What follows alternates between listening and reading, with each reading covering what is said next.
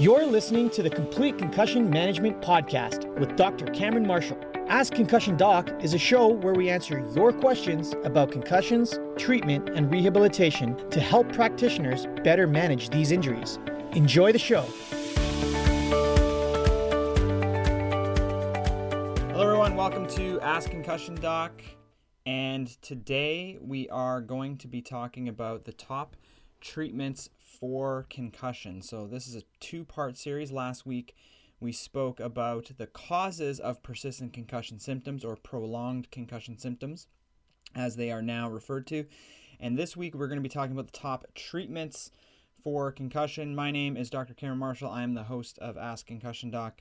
I'm the founder of Complete Concussion Management, which is the largest concussion network uh, in the world. We have about 450 clinic locations. I also last year founded a program called the Concussion Fix. Uh, with myself, a psychotherapist, Melinda Crinan Hill, as well as a naturopathic doctor, Dr. Paul Herkel.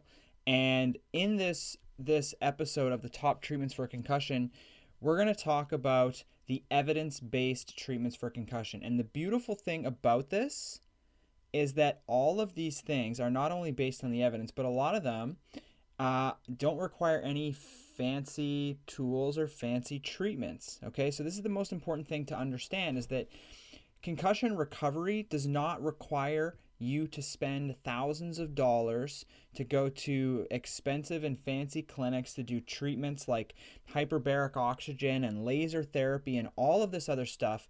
There's no evidence to support these types of therapies. And so the actual evidence based treatment for concussion, and yes, concussion is treatable. So for all of you people that think that there is no treatment for concussion, you are using very outdated information. Actually, I just had somebody comment on one of my Facebook posts saying that my doctor told me to go home and do nothing. There was no treatment for concussion. And so there is a treatment, and hopefully, this clears the air for you because I'm going to dive into all of the research around this and show you study after study after study on the various treatment programs and strategies that can be useful for treating patients with post concussion syndrome, persistent concussion symptoms, prolonged concussion symptoms, whatever you want to call it. Basically, if you've had a concussion and you're still symptomatic two weeks later, you should be doing some type of intervention in order to help speed that recovery. If you don't, you will still be suffering weeks to months to years later. So that's an important distinction to make is that although these treatments are going to be discussed around persistent or prolonged concussion symptoms, they are the exact same treatments that will also prevent persistent concussion symptoms if you do them early on. Okay? So let's get going on that. All right? So, treatment is pretty simple, actually, and I'm going to break everything down. Although I say it's simple, it is not easy. Okay? And that's something I want to get across as well is that although the strategy is quite simple, right? We know what the causes are. And if you haven't listened to last week's episode, please go back and do that because that will frame out the causes. Once we know the causes, we can start putting together the pieces for why the treatments actually work. And it all makes sense. It's simple, but it takes hard work. It takes dedication and it takes commitment every single day. You have to kind of make this it's it's changes in lifestyle. It's not just, oh, I'm going to go to see you and, and you're going to get me better in a week. No, that doesn't work, right? These week long intensives, going to various, you know, practitioners that you think they're going to cure you in a week, it's not how it works. Okay, concussion recovery has to have a bit of a lifestyle change in how you eat, how you sleep, how you exercise, how you think, everything. Okay? And we're going to break it down. Okay? So, we're going to do a quick review of last week. So, if you did miss it, we will do a quick review. But if you did miss it, go back and check it out because we go much more in depth in the stuff that we talked about in terms of the five causes of persistent concussion symptoms. And then we're going to go into treatment. As I mentioned, that these treatments can also be used early on in concussion recovery and can actually prevent you from having a long standing outcome. Generally, at complete concussion management clinics, we start these treatments within five to 10 days after injury. So, early on can be preventative, and we've shown this. The general population, if you read the scientific literature, between 30 and 40% of patients will go on to have symptoms lasting longer than a month. At CCMI clinics, at our clinics, because we implement this stuff early, less than 5% of patients have symptoms after a month. We're seven to eight times better than what you would expect in normal care just because we use the evidence in our practices to initiate this. So if you've just had a concussion, find a complete concussion management clinic. It's the best thing you can do because they've all been trained in how to do this and they'll help to guide you through this process. Okay? Here we go. So acute concussion, remember what this creates is an energy deficit, okay? 10 um it's it's a 30 day kind of process, right? So you get this stretching, shearing, you go through this energy deficit, you end up, you know, about 30 days later, the energy deficit is gone, okay? And then we talked about, well, why do you still have symptoms beyond that 30 day timeline, okay? That's kind of the cutoff for PCS. But like I said, these treatments should be started much earlier than 30 days so that we can actually prevent this from happening. Okay? Now, PCS or persistent prolonged concussion symptoms are defined as basically beyond that 30 days. So if you have a concussion, you go through this energy deficit, you recover from that energy deficit, but you're still symptomatic. So what's going on inside the brain actually is no longer attributed to that energy deficit. So it's something else. So the five causes that of things that could be going on, number 1 is autonomic dysregulation, so your autonomic nervous system. This can create blood flow abnormalities and all sorts of other things. And we'll talk a bit about that. Number two is inflammation. Anytime you get a uh, uh, an injury to the brain, you're going to get inflammation within the nervous system. Inflammation in the nervous system is very hard to turn off. Once you've kickstarted an inflammatory process, it's very hard to turn that off. Okay, you get what's called microglial priming, where the inflammatory cells of your central nervous system are on edge, and it's very difficult to turn them off. And if you have chronic inflammation within your brain, that's usually attributed to issues with your gut. But any little kind of bump or jolt can trigger another response and also it can create fogginess uh, mental health problems anxiety depression um, inability to think clearly cognitive problems. All of these different things can be related to chronic or systemic inflammation. Hormone dysregulation is lumped into that as well because if this happens for a long enough period of time your hormones can actually get dysregulated. Also your pituitary gland which is kind of your hormone center it's sitting in a very precarious spot within the brain and often will get damaged during the injury itself. And then over time, the, dis- the dysfunction starts to cause some of the long term or persistent symptoms, okay? Number three, visual and vestibular dysfunction. Your visual system is about 50% of your brain. So your brain is involved in about 50% of visual processing and all the information that's coming in through your eyes. So it makes sense that some of these dysfunctions may linger. Vestibular dysfunction is lumped into that because it's very difficult to tell what's visual, what's vestibular. Number four is the cervical spine, so your neck. Your neck is injured at the same time you get a concussion, and the symptoms of whiplash and neck injury or neck dysfunction are the same as concussion headaches, dizziness, nauseousness, mental you know, health problems, uh, balance impairments, you, you name it, concussion and whiplash are identical. So they're caused by the same thing, acceleration, deceleration, and they result in the same symptoms. So oftentimes if you have an underlying neck issue that's never been addressed, you think it's concussion or brain injury, but it's not. It's actually a neck issue. And if you were just to treat the neck issue, you'd actually get better. But most clinicians don't know this. So they keep hammering on the fact that they think you have brain damage, but you actually don't. All right. And then number five is the psychological, the mental health side of things, misattribution of symptoms, the good old days bias, anxiety, depression, etc., PTSD. We talked about this last week. So if you want a review of that and, and what those mechanisms are, please go back and check out last week's episode because then this week will make a lot more sense to you. All right. Okay. So all of these things, every single one of them is treatable. And here's the thing people assume that a concussion causes brain damage, and that if you're still having symptoms, it means that your brain is damaged and you have ongoing brain damage. But so far, the consensus is that the symptoms are not due to anything to do with ongoing brain damage. They are due to other physiological things that happen as a result of the concussion injury. And it kind of reflects your health going into it. So if you had, let's say, gut dysbiosis or issues of chronic inflammation prior to injury, this is going to exacerbate these. Okay, so this is kind of a reflection of potentially your pre injury status. If you had pre injury mental health issues, anxiety, depression, and you get a concussion, it'll likely exacerbate those issues and also create a barrier to recovery. So it's important to think of this as a multi system, multifaceted issue. This is not just about brain.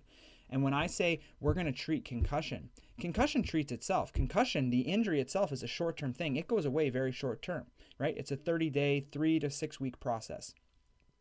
It's the other issues that happen that can cause the lingering symptoms. Okay, so that's very important to understand. Find your cause, and you've basically been able to find your treatment. Okay, so let's talk about treatment. Here's where most people go wrong concussion is very trial and error. You get a concussion, you go to your GP, you may go to the emergency department, right? They're going to do a CT scan and all sorts of other things, and they're basically just trying to make sure that you're not going to die. When they do a CT scan and all this other imaging, they're looking for things like bleeds, right? Hemorrhaging, brain damage. Do we see actual damage within the brain? No, we don't. Then, okay, you're fine to go home. CT scan was normal. Everybody's okay. They'll send you home with very little instruction.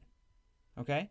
They might even tell you, oh, your CT scan is clean, and they might even infer that that means you don't have a concussion. That's not how it works. You can't see a concussion in those imaging modalities. The reason they do them is simply to make sure there isn't something more serious going on. And then what happens? Well, you may follow up with your family doctor. Your family doctor may say, okay, well, just take two weeks and do nothing, right? Don't go to work, don't do anything, don't talk on the phone, don't go on the internet, don't use your phone, blah, blah, blah. Okay? Even though there's no evidence to support any of that. Anyway, then what happens is you're still symptomatic. So you go back and you say, well, hey, what's going on? Maybe they refer you to a neurologist. And you go to the neurologist, the neurologist does their little neurology examination, and they say, well, you know, you're neurologically intact, everything is fine. So now you're left on your own, and you enter into what I call the concussion care maze. Picture yourself sitting in the middle of a, a round room, and there's just all these doors around you. And every single one of those doors could be labeled something else. You have, let's say, vision therapy or neurooptometry. You have vestibular rehab. You have, you know, PT. You have exercise therapy. You have um, occupational therapy and cognitive rehab. And you have, you know, all of these doors are labeled with different potential treatment options that you can do. Now, you open up that door and you enter a hallway. And no matter what, it's going to cost you money to explore whether or not that's going to be the way out of this little room you're sitting in. So you're sitting in a room, you have a bunch of options around you, and really the only strategy you have is to start trying doors. So you start opening, let's try vision therapy. I feel like it's my eyes. I'm going to go and try a little bit of vision therapy. Right? You pay your money, you go down that pathway, and you get to the end of the hallway, and you go to open the door, and it's locked. You can't get through that doorway. So it's not vision therapy, you're still symptomatic. So you have to go back to the main room. You sit back down, you look around, you go, okay, I've heard hyperbaric oxygen, so I'm going to go down that pathway, right? You open the door, you pay your money, you go down the pathway, you get to the end of the hall, and the doorway is locked.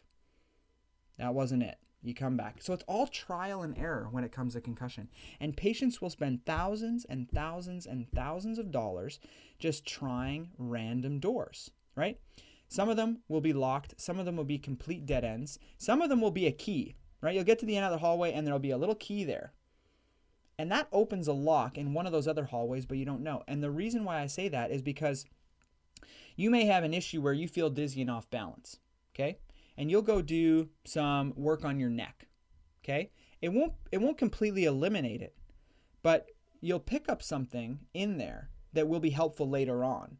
So by getting your neck fixed, if you now go and try the vision therapy door, that key will open that lock and now vision therapy will end up being much more fruitful for you because you fixed the underlying neck issues. So all of your systems work together. Most patients get stuck in this concussion care maze of trying different things and not knowing how to do it in the proper order and what things should be done kind of together, right? You usually try one thing at a time. And what I'm going to try and explain to you in this session is that you need to have a combination of tools at your disposal. So, the way that we set this up in the concussion fix program, for example, is that we look at recovery in a concussion recovery pyramid. You have to build the foundation of the pyramid first. If you skip over the foundation of the pyramid, you will fail. Okay? The bottom rung of the pyramid, and if we're watching on YouTube, we're probably showing that image somewhere around me. But right here at the bottom of the pyramid, you have the mindset, okay, the mental health aspect of concussion recovery. One of the most important pieces to this. Around the mental health piece, you have education, right? You have recovery mindset, you have how to deal with hyperarousal of the nervous system, how to calm the nervous system down, how to balance the sympathetic and the parasympathetics together, right? How to deal with setbacks because recovery is going to be difficult. You're going to have to do a bunch of things that are going to challenge you symptomatically. They're going to create all sorts of, you know, symptoms for you. And how are you going to deal with that? Okay? Are you going to be able to um, you know, overcome that, or are you going to crumble in that? So you have to be able to learn how to deal with setbacks, how to have a growth mindset, and how to reduce the stress.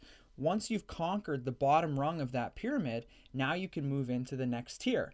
The next tier is all about inflammation, healing the gut, uh, ha- handling your sleep, regulating your hormones, uh, dealing with blood flow, fixing your diet and nutrition, getting supplements to help kind of offset or augment some of these things. And then finally, after you've got your foundation set, which is those two pieces, the mindset and the inflammatory piece, once you've dealt with those, now you can go up into the rehab section. Most patients make the mistake of going right to rehab. Rehab won't work if your nervous system is out of whack. If you're dealing with a sympathetic overload, and you try to go and do rehab, you're going to get all discombobulated. It's not going to work. So you're going to think that, well, vestibular rehab doesn't work for me. That's not necessarily the case. You didn't get the key first. You went right to the end of the door and it was locked and you didn't have the right key. If you had built your foundation first, maybe it would have been helpful.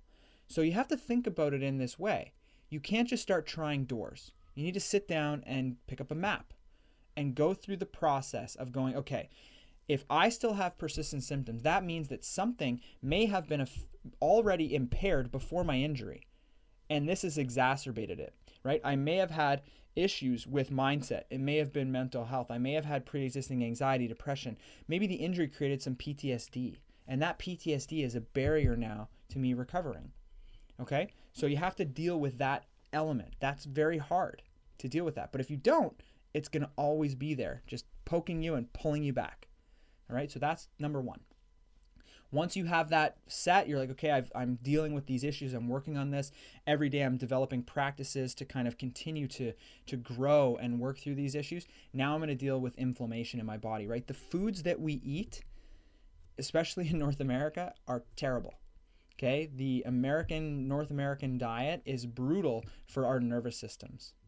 It creates more imbalance. It messes with our guts. We have food sensitivities, chronic inflammation that affects us from all levels.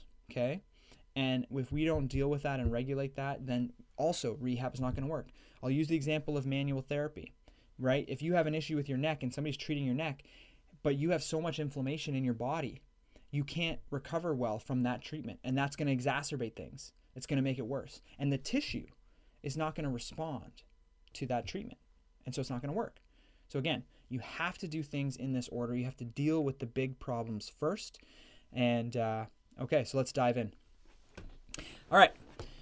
Causes of PCS, we have autonomic dysregulation. As I mentioned last week, we have sympathetic dominance. So you have two sides of your autonomic nervous system. You have your sympathetic system, which is fight or flight. Then you have your parasympathetic system, which is your rest and digest. Okay, this can cause blood flow impairments, digestive issues, increased anxiety and stress, sleep problems, hormone imbalances, and cognitive problems. How do we fix it? If we have a high sympathetic and a low parasympathetic, these things work on a teeter totter. So the only way to bring sympathetic down is to raise parasympathetic up. So if we can raise the parasympathetic side, we can actually lower the sympathetic side. Okay? All of our parasympathetic nervous system is mostly mediated through a nerve called the vagus nerve. And that is the nerve that it's called the wanderer. It kind of goes everywhere throughout our body and affects all sorts of things like digestion, right? It's the rest and digest. So it does things that allow us to kind of calm things down, right? It it slows down our breathing. It slows down our heart rate. It improves our digestion. Um, whereas on the sympathetic side, it increases our heart rate. It shuts off our digestion. It does all these things. So we want to do things to raise our parasympathetic nervous system. So things like breathing, deep breathing techniques can raise the parasympathetic system because it the diaphragm is very connected with the vagus nerve. So by doing deep breathing type exercises, we can um, stimulate the vagus nerve and we can improve its function. Um, diet, right? Digestion, very correlated with the uh, parasympathetic nervous system. Mindfulness based stress reduction techniques, right? Meditation and mindfulness can do this as well. Um, working on our sleep, uh, aerobic exercise. And in fact, aerobic exercise is probably one of the most evidence based treatments for concussion right now. The treatment for concussion used to be like, don't do anything, rest, do nothing, stay in bed. And now we find that the early evidence on exercise found that it was really beneficial for patients with persistent symptoms. And now we're finding that big problems even in the acute stages. Aerobic exercise improves neuronal function, cortical connectivity, so connections within the brain, blood flow to the brain, autonomic nervous system regulation, so the balance of sympathetic and parasympathetic nervous systems, and brain healing modulators, so different molecules within your brain that help it to heal from injury. An exercise can be started as early as 5 to 10 days after injury. Researchers at the University of Buffalo have kind of pioneered this. They started publishing work in 2006 and 7 on this particular topic about regulating the autonomic nervous system through exercise. And they've shown a bunch of evidence since then. So, a study done in 2012 returned to full functioning after graded exercise assessment and progressive exercise treatment of post concussion syndrome, they found that 72% of patients with chronic concussion symptoms, 72% of them recovered within an 8 to 12 week exercise program. Okay? Another one, exercise treatment for post concussion syndrome. They did a pilot study that found that an exercise versus stretching trial, so they randomly separated the group, half got exercise, half got a stretching uh, exercise program the group that was doing cardio based exercise showed changes on their fMRI. They showed changes in blood flow in the brain just by doing exercise. All right. And exercise was so um, strong in terms of evidence that it actually made it into the Berlin consensus statement. So, exercise is one way to do this. We're finding that even in the acute stages, for every day that you delay the initiation of exercise after concussion injury, there is a increased chance that you will have persistent symptoms. So isn't that wild? And yet we still in our medical system have people telling patients to rest and do nothing. The evidence shows that for the first day or two, you want to kind of take it easy, but after that, you should be starting to do exercise. Even in those first couple days, you should be going on walks. Okay? And then after that you should be gradually progressing that exercise. There was a recent or a recent uh, randomized control trial done in 2021 by john Leddy, who's at the university of buffalo. This was just published a couple weeks ago in the lancet child and adolescent health. They had 118 adolescents who were seen within 10 days of their injury and they were randomly assigned to daily uh, exercise programs of 20 minutes long. So they either got the subsymptom threshold cardio exercise, or they got a stretching protocol, which was considered the placebo. The exercise group after four weeks was 50% less likely. So these are acute patients within the first 10 days of injury. They're given an exercise program. 50% less likely to go on to have persistent symptoms than those in the placebo group. Overall, the balance of evidence shows that there is grade B evidence to support early controlled aerobic exercise uh, after concussion with little to no harm. So, exercise, good. Okay. Number two, inflammation and hormones. The number one thing for this is fixing the gut and the diet. Okay. And they kind of go hand in hand. All right. Brain injury causes increased gut permeability. So foods that never used to be an issue for you could all of a sudden be an issue for you, right? People can develop gluten intolerances and dairy issues and all sorts of things. Foods that you've eaten for your whole life all of a sudden become problematic for you. A lot of concussion patients will come in complaining of stomach pains and, uh, you know, their gut is irritated after concussion injury. Irritation of the gut causes inflammation in the body. That inflammation, it also affects um, the inflammatory markers that, that end up in your brain, and it also affects the neurotransmitters that are produced in your gut. Okay, so gut issues are related to mental health, depression, anxiety, um, all sorts of things. Okay, so it's very important to look at our diets and what we're eating, right? Processed foods, fried foods, high inflammatory, high carbohydrates, refined carbohydrates, and sugars. All of these things are pro inflammatory, right? Even in a normal healthy situation, they're pro inflammatory.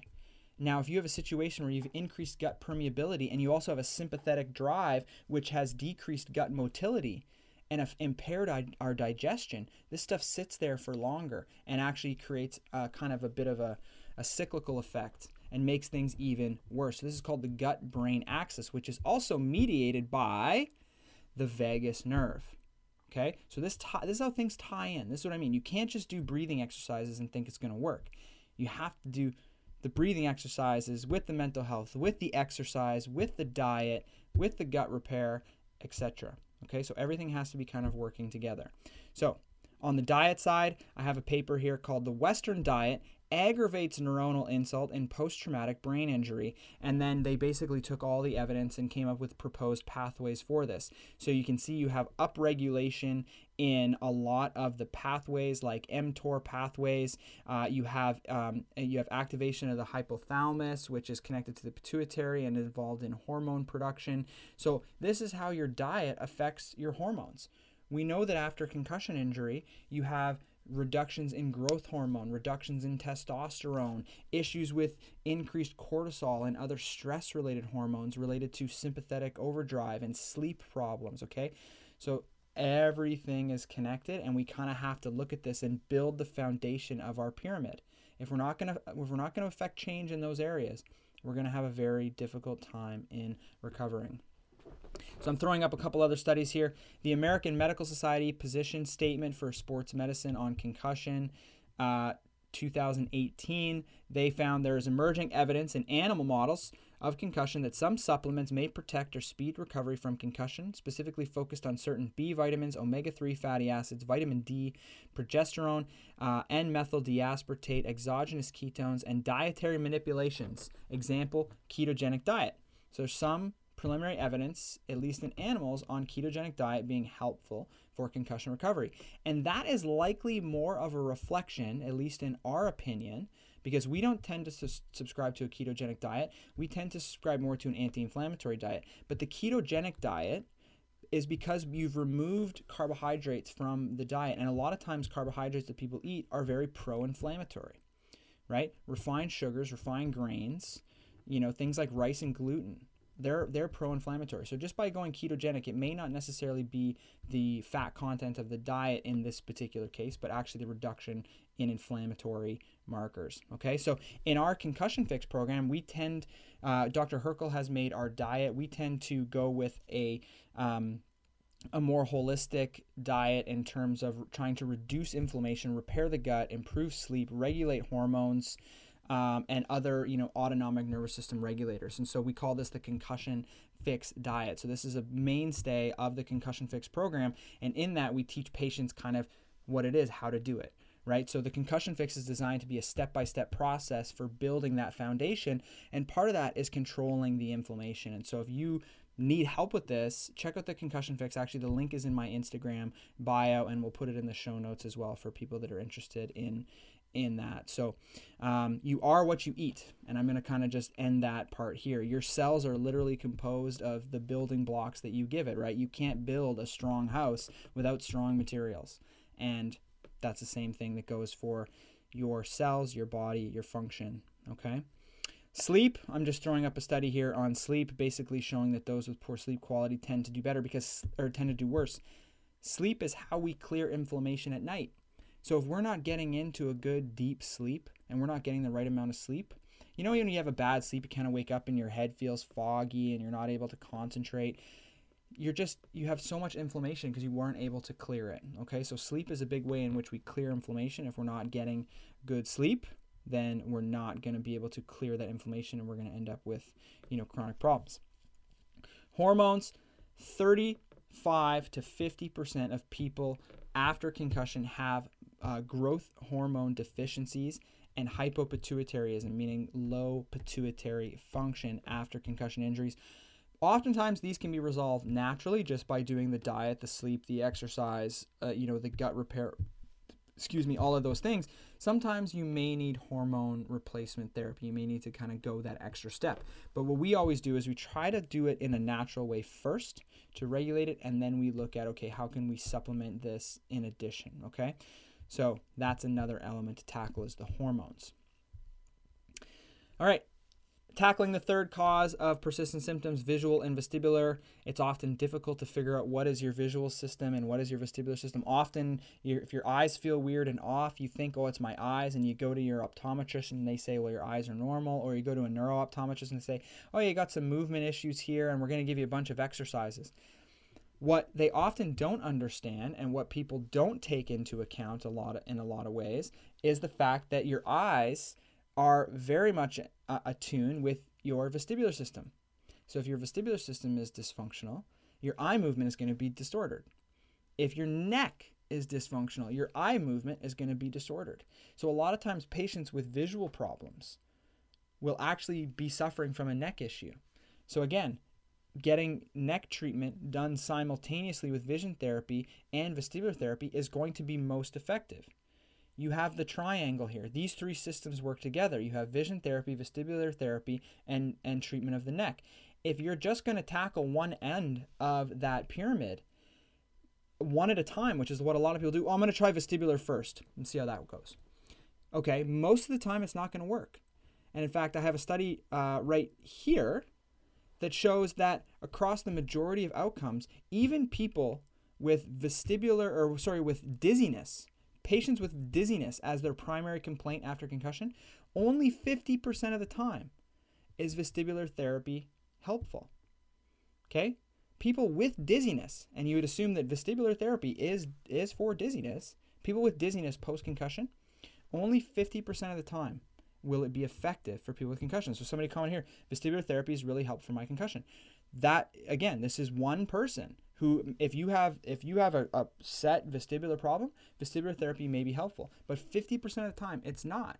And it's not because you don't have necessarily a vestibular problem, but you may have other commingling problems that you're not addressing. And this is where people go wrong. So it's not that vestibular therapy wasn't effective. It's not that vision therapy wasn't effective. It's not that treatment of your neck wasn't effective, but you may have just been doing them not together. And if you're not going to do them together, then you're missing out potentially on some of the benefit. But the treatment for this is rehabilitation. Okay, so the treatment for vestibular issues is mostly rehab. So you can find yourself a vestibular therapist, but what I would even recommend further is find yourself a concussion trained PT or chiro or AT or OT. Somebody that does rehab for those three systems. Okay? If you're just going to go straight vestibular, they are potentially going to miss it. And the problem is, a lot of times vestibular therapists think that they treat concussions, right? They treat small portions of concussions, those with only vestibular issues, but they're missing a whole pile. So, a better option is to go to a concussion trained therapist because they'll look at it in that lens of could be vestibular, could be neck, could be vision, but we're going to tackle all three simultaneously and we're going to get the best bang for our buck. So that's how you do it. That's the best way to do it. Vision therapy is a little bit controversial, to be honest, and there's more evidence starting to emerge on vision therapy. Vision therapy, unfortunately, was actually left off of the most recent consensus statement. So I'm interested to see next year when they redo the consensus statement, which has changed uh, dates and venues a few times now. Um, but next year, during the consensus statement, uh, it's going to be interesting to see if vision therapy makes it on. It's kind of a controversial thing. People a lot of times don't think that it's effective. There's evidence now showing that vision therapy is effective, but whether or not it's enough evidence to push it over the consensus statement line, um, uh, we don't know. Now, we tend to refer a lot of patients to neurooptometry, right? But again, the neurooptometrists that we work with will have a collaborative system in place. They will they will understand that neck is involved. They will understand that vestibular is involved, and they will understand that vision is one portion of it. So there are papers that show that vision therapy is effective for um, for concussion issues, but usually it needs to be done with a whole bunch of things. Uh, I see questions over here on, on the gram, so I will get to those at the end, I promise. Okay, neck dysfunction. Again, like I said in last week, you have overlap with all the symptoms. The mechanism of injury is the same. It's a it's a acceleration injury. Concussion is a 70 to 120 G's of acceleration. Whiplash is only 4 G's of acceleration. So there's a big discrepancy. If you've got a concussion, you for sure have some sort of whiplash mechanism that happens at the same time. The symptoms are literally identical. If we put them side by side, they are the same. And so, how do you know that just because you have a headache, you think it's due to your concussion, but it's actually likely due to some of the tissues in your neck? So, a headache that comes from your neck is called a cervicogenic headache, okay? Means coming from your neck. Uh, this has been studied a lot by an author named Bogduk, and what they define it as referred pain perceived in any region of the head caused by a primary pain source that is not within the head but innervated by the neck muscles, okay? So generally this is on one side of the head, tends to be on the same side, like, oh, I have this left eye thing. You can have it on both sides, but sometimes most people will feel it like, oh, it's like right here. I feel this, I feel this pain, okay? You could be associated with nauseousness, could be associated with vomiting, could be associated with dizziness, could be associated with light and noise sensitivity, could be associated with blurred vision um, on the eye on the side that's affected. Now, a lot of this is mediated through an area of the brain stem called the trigeminal cervical nucleus. Your trigeminal nerve supplies sensation to your face. The trigeminal cervical nucleus is in your brain stem, and it overlaps just by where it is by the nerves that bring pain and temperature sensation from the neck. So if you have pain and temperature sensation coming from the neck and you have painful spots on your neck and they interact with that area in the brainstem, you might perceive it as pain in the face, forehead, eye, jaw. But it's actually issues with your neck, but it's a trick that your nervous system can play, right? So by tr- trying to find where this is, it's actually in your neck somewhere. And so if you treat that area and you disrupt the pain sensation coming in from the neck, it no longer interacts with that and you can actually reduce pain in those areas. There's also a thing called referred pain. So if you push on a muscle, that has trigger points or tenderness, it can cause pain to be felt elsewhere. So patients will come in. So suboccipitals is a big one. They're these muscles right in the back of the neck, like right in the little groove up in the base of your skull. And I'll get you guys to do a little exercise right now. So if you take two fingers like this and you put them in that little kind of pocket at the base of your neck, and you just look side to side with your eyes. Just move your eyes side to side. And if you feel what you'll feel is little twitches underneath your fingers. Okay? Those are the muscles of your upper neck that move when your eyes move. The suboccipital muscles are the most kind of um, connected of all of these muscles, but they're connected to eye movement. Because the way your nervous system works is if your eyes are going to go right, your neck is going to go right at the same time. Because let's say there's something over there, you want to turn and look at the same time. It's a protective mechanism. So now let's think back. If our eyes are moving around and those muscles are firing as our eyes are moving, well, if you have dysfunction in these muscles or in the upper part of your neck, it can start to refer pain and you start to feel it somewhere else. The referred pain points for the suboccipitals are on the sides of the head, the forehead, and right behind the eyes. So sometimes patients will come in and be like, I have this headache and it's right behind my eye. I've been to the eye doctor, I've been to a neurologist, I've been, no one can figure it out. I've had imaging done, I've had whatever. Immediately I'm going, this guy has a suboccipital problem. And you push in there and they go, oh, yeah, oh, oh, geez, there it is. Because they think it's here, but it's not. It's a trick that your brain is playing on you. It's a, called a referred pain. Suboccipitals are common. I'm showing an image right now of the SCM. The SCM is this big fat guy here, right? The big muscle in your neck that if you put resistance on it, it's right here. The SCM muscle is involved in rotation. And when you rotate, if that muscle is tight, it can make you feel dizzy. Okay? It also affects how your eyes move. And it refers pain into the face, into the forehead, behind the eye, around the side of the head, on top of the head, to behind the ear. The SCM refers pain to a lot of different places. So if it's tight and jacked up, you might feel that you have this headache but it's actually just this muscle that needs to be worked out. Okay, so the treatment is manual therapy and rehabilitation. I'm showing here an excerpt of a paper that I wrote called The Role of the Cervical Spine in Post Concussion Syndrome.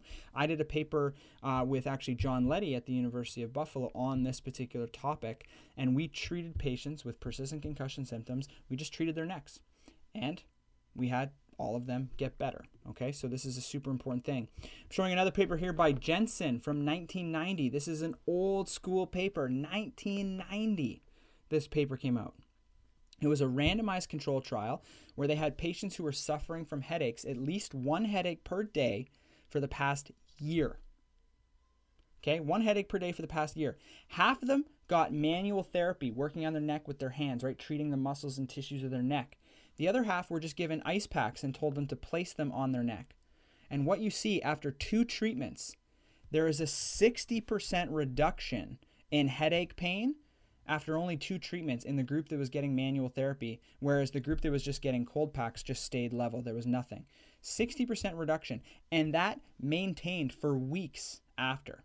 So, treatment for neck related issues, manual therapy, but also for rehab. Manual therapy also works for cervicogenic dizziness. So, the muscles of your neck tell you where you are in space.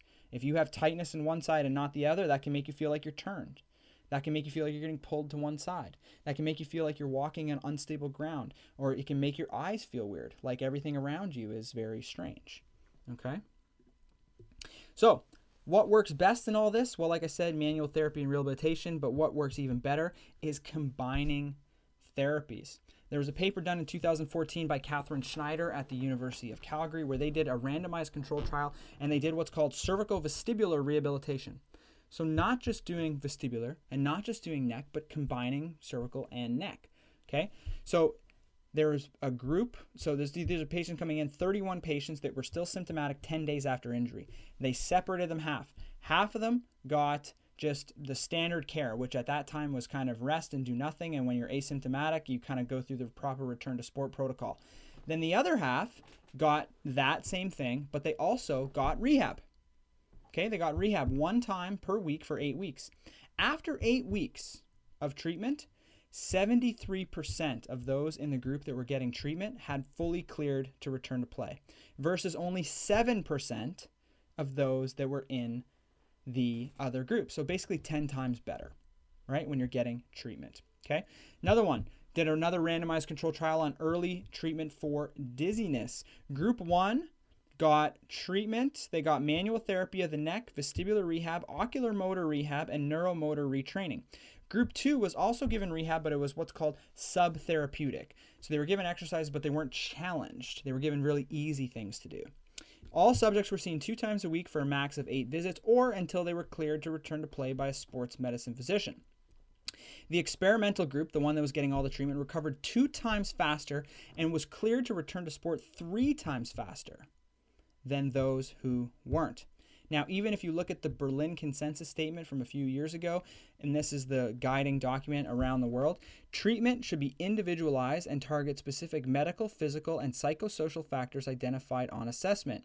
There is preliminary evidence supporting the use of individualized subsymptom uh, threshold aerobic exercise program in patients with persistent post-concussion symptoms associated with autonomic instability or physical deconditioning, and B, a targeted physical therapy program in patients with cervical spine or vestibular dysfunction, and C, a collaborative approach including cognitive behavioral therapy to deal with any persistent mood or behavioral issues, which leads us now to finally the psychological intervention. I talk about this last, but I actually implement it first. Remember my pyramid. The bottom of the pyramid is the mindset. Okay? The education, the balancing of the nervous systems, the the, you know, growth mindset, the stress reduction techniques. The next up is the inflammatory gut, um, you know, exercise, you know, again, a bit of autonomic dysregulation stuff. And then finally is rehab. Okay? So I talk about psychological last, but I implement it first. So, number one, education and reassurance. Education and reassurance is found to be one of the best ways to reduce concussion uh, symptoms. In fact, in the Concussion Fix program, after the first two weeks, the average symptom reduction, the average symptom reduction is 50%. Okay? 50% of people's symptoms go away after the first two weeks just because they've gone through the educational piece. The first part of our program is just the education.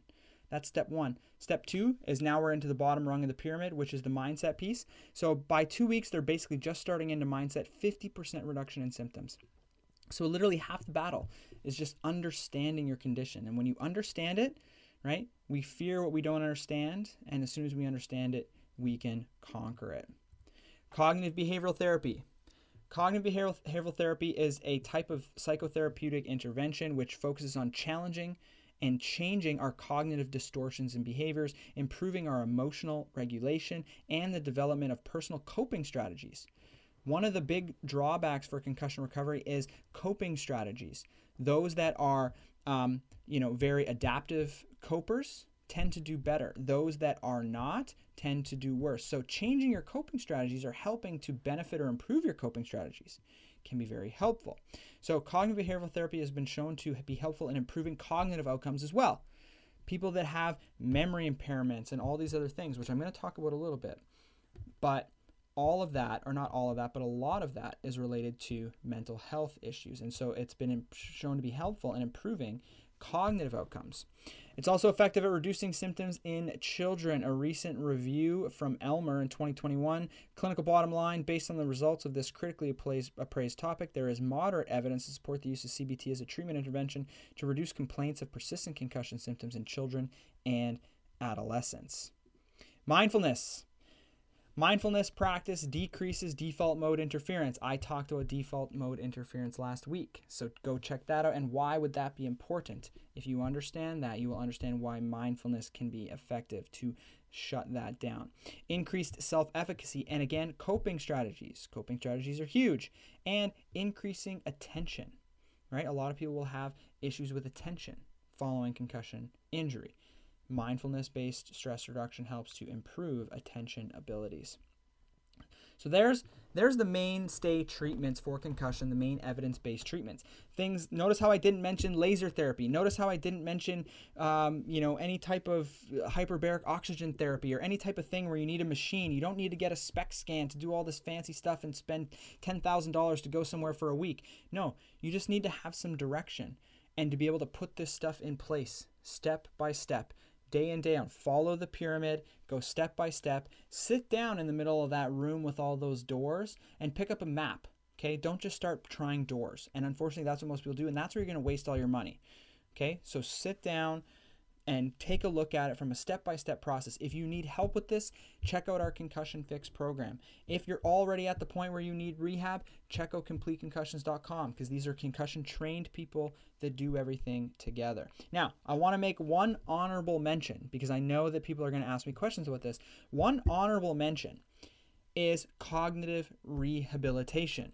So, I mentioned vestibular rehab, visual rehab, and all of these things that deal with that deal with physical symptoms. But what about cognitive symptoms? What about my memory, my focus, my attention, my foggy feelings, all of this stuff?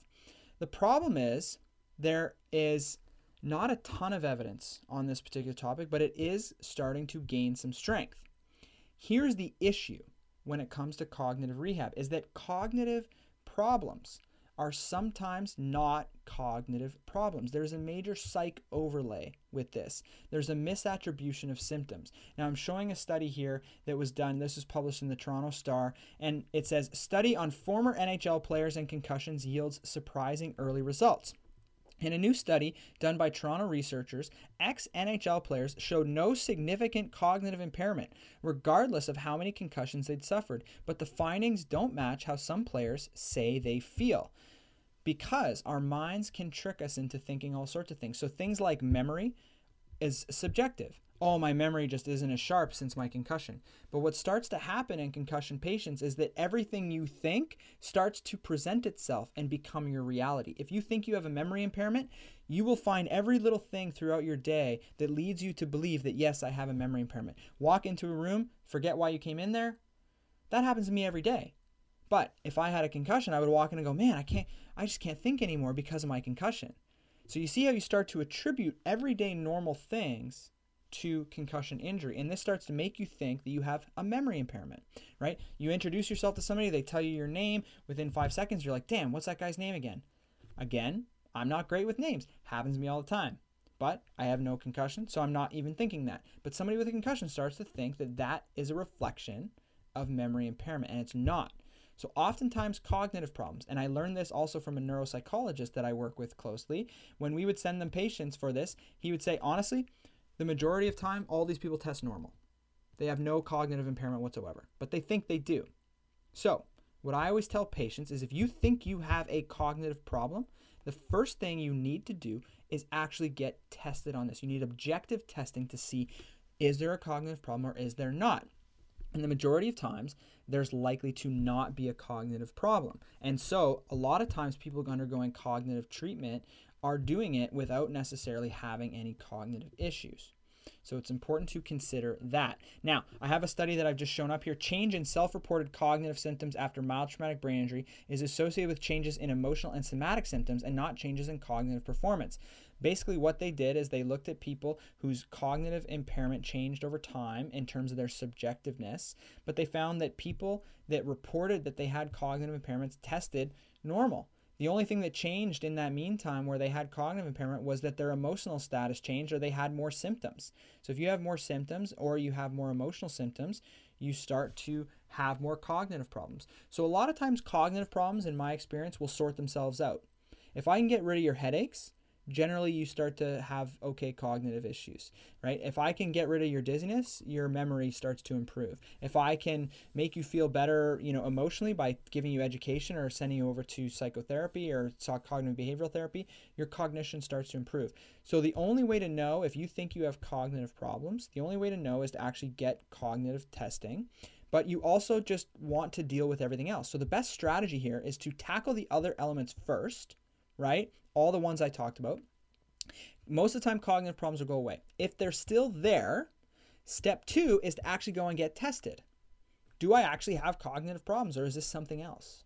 If there are cognitive problems, then you can start looking into OT, neuropsychology, uh, speech language pathologists, etc., etc., etc. Okay, there isn't a lot of evidence yet on cognitive rehabilitation, but for those people that have true cognitive issues, there is mounting evidence that it could be a helpful thing to pursue. Now, I have an OT coming on uh, a few times this year, actually, during this podcast season, and her and I are going to talk all about uh, cognitive problems. And I know that she listens to this, so hey, Jenny.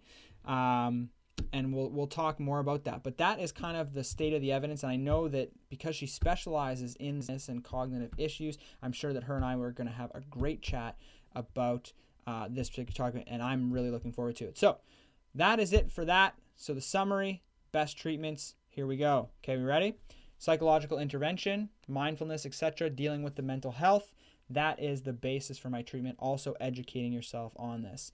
Number two, inflammation, hormones, okay? Doing things that control that diet, sleep, exercise, uh, again, mindset stuff, um, et cetera, et cetera. Then finally, on that, it's rehabilitation. So, visual, vestibular, neck, and cognitive rehab in the event that you have ongoing cognitive problems that weren't addressed by tackling all of those other things. Okay? Whew. That was a lot. And, uh, you know, thank you guys for listening, and hopefully that was helpful for you guys. Uh, if you want more guidance on this, again, you can check out the Concussion Fix program. If you go to concussiondoc.io, uh, you'll see the Concussion Fix program there. Uh, it's been really, really helpful. We've had probably 1,500 people now come through it, and um, and it's been really, really helpful in helping people get back to work and back to life and everything like that. And it really just kind of does all of this stuff, and it's not a fancy thing. You don't need the fancy stuff. You just need some guidance and just to spend the time on it. Okay? So that's it for me. I will see you guys next week. I hope you enjoyed it. Thank you for listening to the Complete Concussion Management Podcast.